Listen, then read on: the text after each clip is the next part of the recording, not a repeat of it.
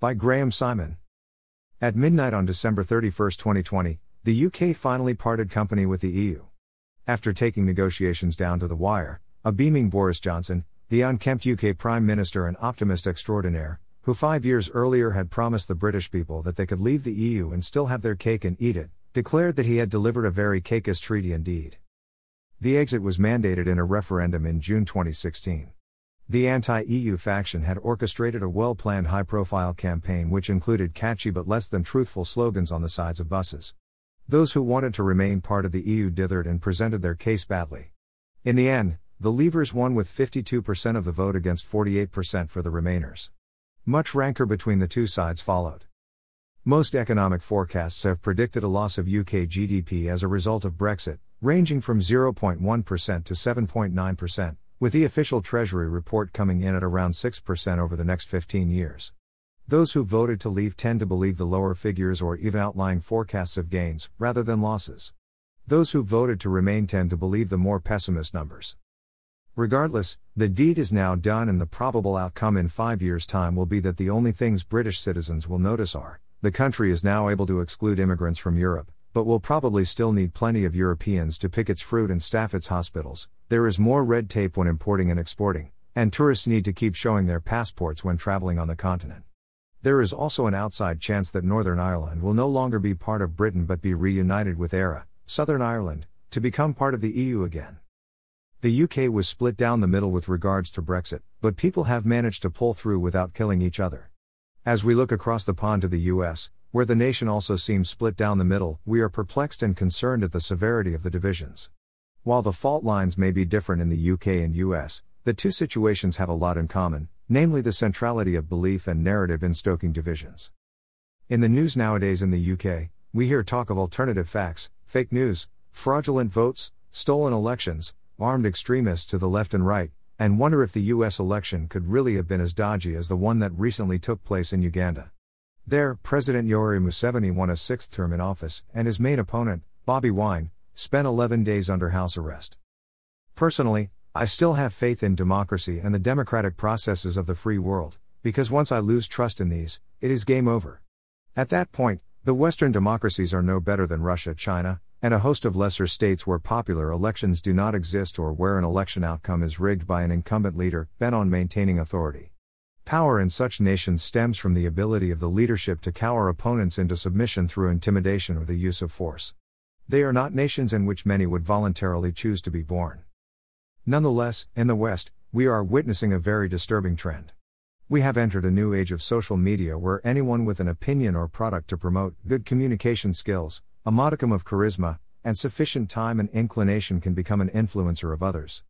Multitudes are consuming information through largely unregulated channels, including YouTube, Twitter, and Facebook. Fewer and fewer people now discriminate as to the source or quality of their news. To them, well established and previously trusted media channels are just several sources among many, neither more nor less credible. Many simply believe whatever narrative catches their imagination. Of course, belief in narrative and the use of narrative to exercise power over believers is not a recent phenomenon. Nor is it just confined to politics. Great empires, as well as religious and non religious movements in history, have been built on a common narrative and a belief among people that their actions were justified, perhaps even aligned with a greater will.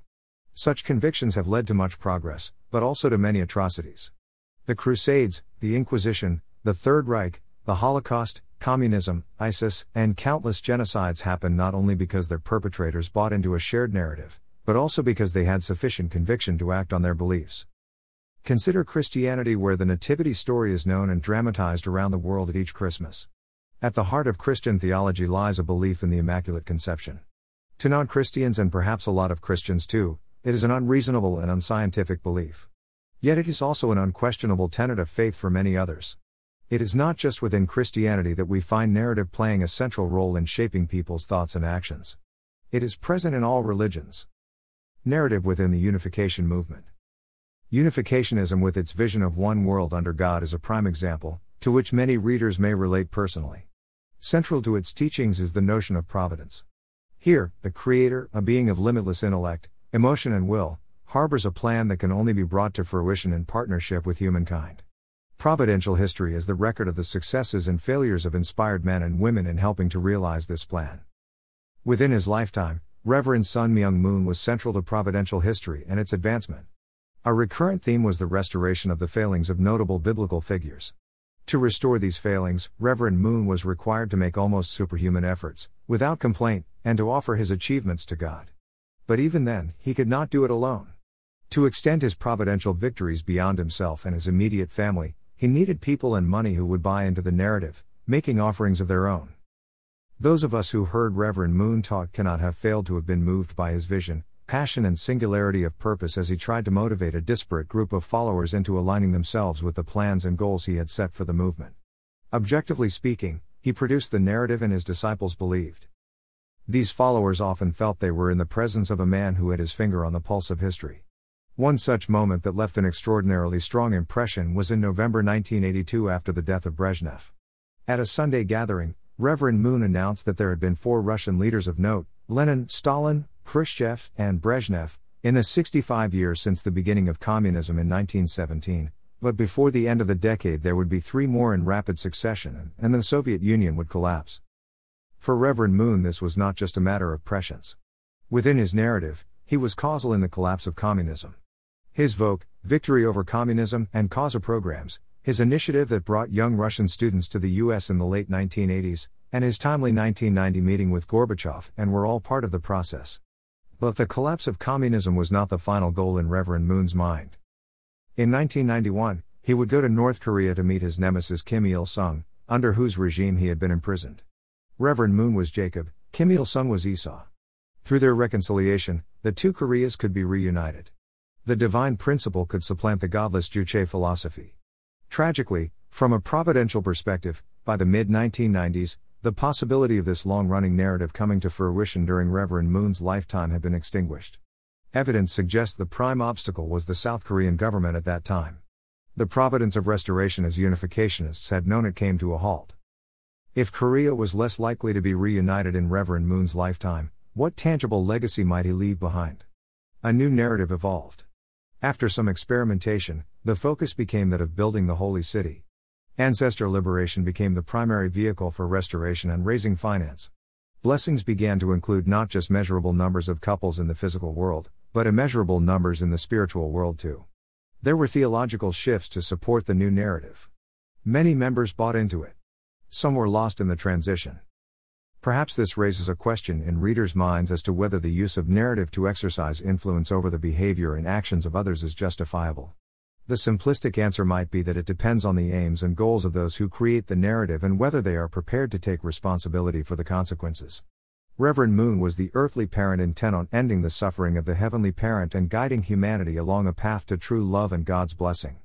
That so many who followed his direction felt and continue to feel that their lives have been immensely enriched may be all the justification needed. Attachment to beliefs. Life changing narrative does not only occur in the context of politics and religion. We like to think of ourselves as independent agents, choosing the ideas we believe and causes in which we invest our time and resources. The bottom line, though, is our thoughts, feelings, and actions are shaped by myriads of narratives imbibed during our lives, starting from the cradle. There are narratives told by our parents, friends, teachers, product marketeers, religious leaders, politicians, and others. Over time, we build up opinions and beliefs. These building blocks are integral to our identity. With the opportunities now presented by social media, we may even be inclined to propagate our own narratives in order to shape the lives of others. Perversely, for those on a spiritual path in search of inner peace and global harmony, many traditions teach of the necessity of loosening our attachments to our own beliefs, opinions, and identity, rather than reinforcing them. In the early 1970s, American anthropologist Carlos Castaneda wrote a series of books purportedly about his encounters with a Yaqui Indian sorcerer, Don Juan. In a chapter titled Erasing Personal History in his book Journey to Ixtlan, Don Juan suggests we should go through life leaving as little as possible of ourselves in other people's minds. No doubt, if Don Juan were around today, he would advise that we start by deleting our social media accounts. Considering recent events surrounding the US presidential election, we could perhaps all benefit from observing how the narratives people believe, ourselves included, affect one's behavior. In 1988, I had the privilege of meeting South African writer Leon Louw of the Free Market Foundation. We talked about some of the problems faced by African nations. An important piece of wisdom he imparted was that for African nations to advance, their leaders need to value the Constitution and democratic institutions more than they value power itself. This precept has been the bedrock of Western democracy. Promoting a narrative that undermines it, regardless of how strongly we believe that our candidate is best suited to hold the reins of power, could have perilous consequences. Diamond. Graham Simon met the unification movement in California in 1981. With a background in economics and IT, he has worked extensively for international corporations in the UK, US, and Japan. From 1985 90, he worked for the Global Economic Action Institute in New York, an organization founded by Reverend Moon that brought together leaders in government, finance, business, and academia. Since 1997, his family have lived in London, where he runs a software company.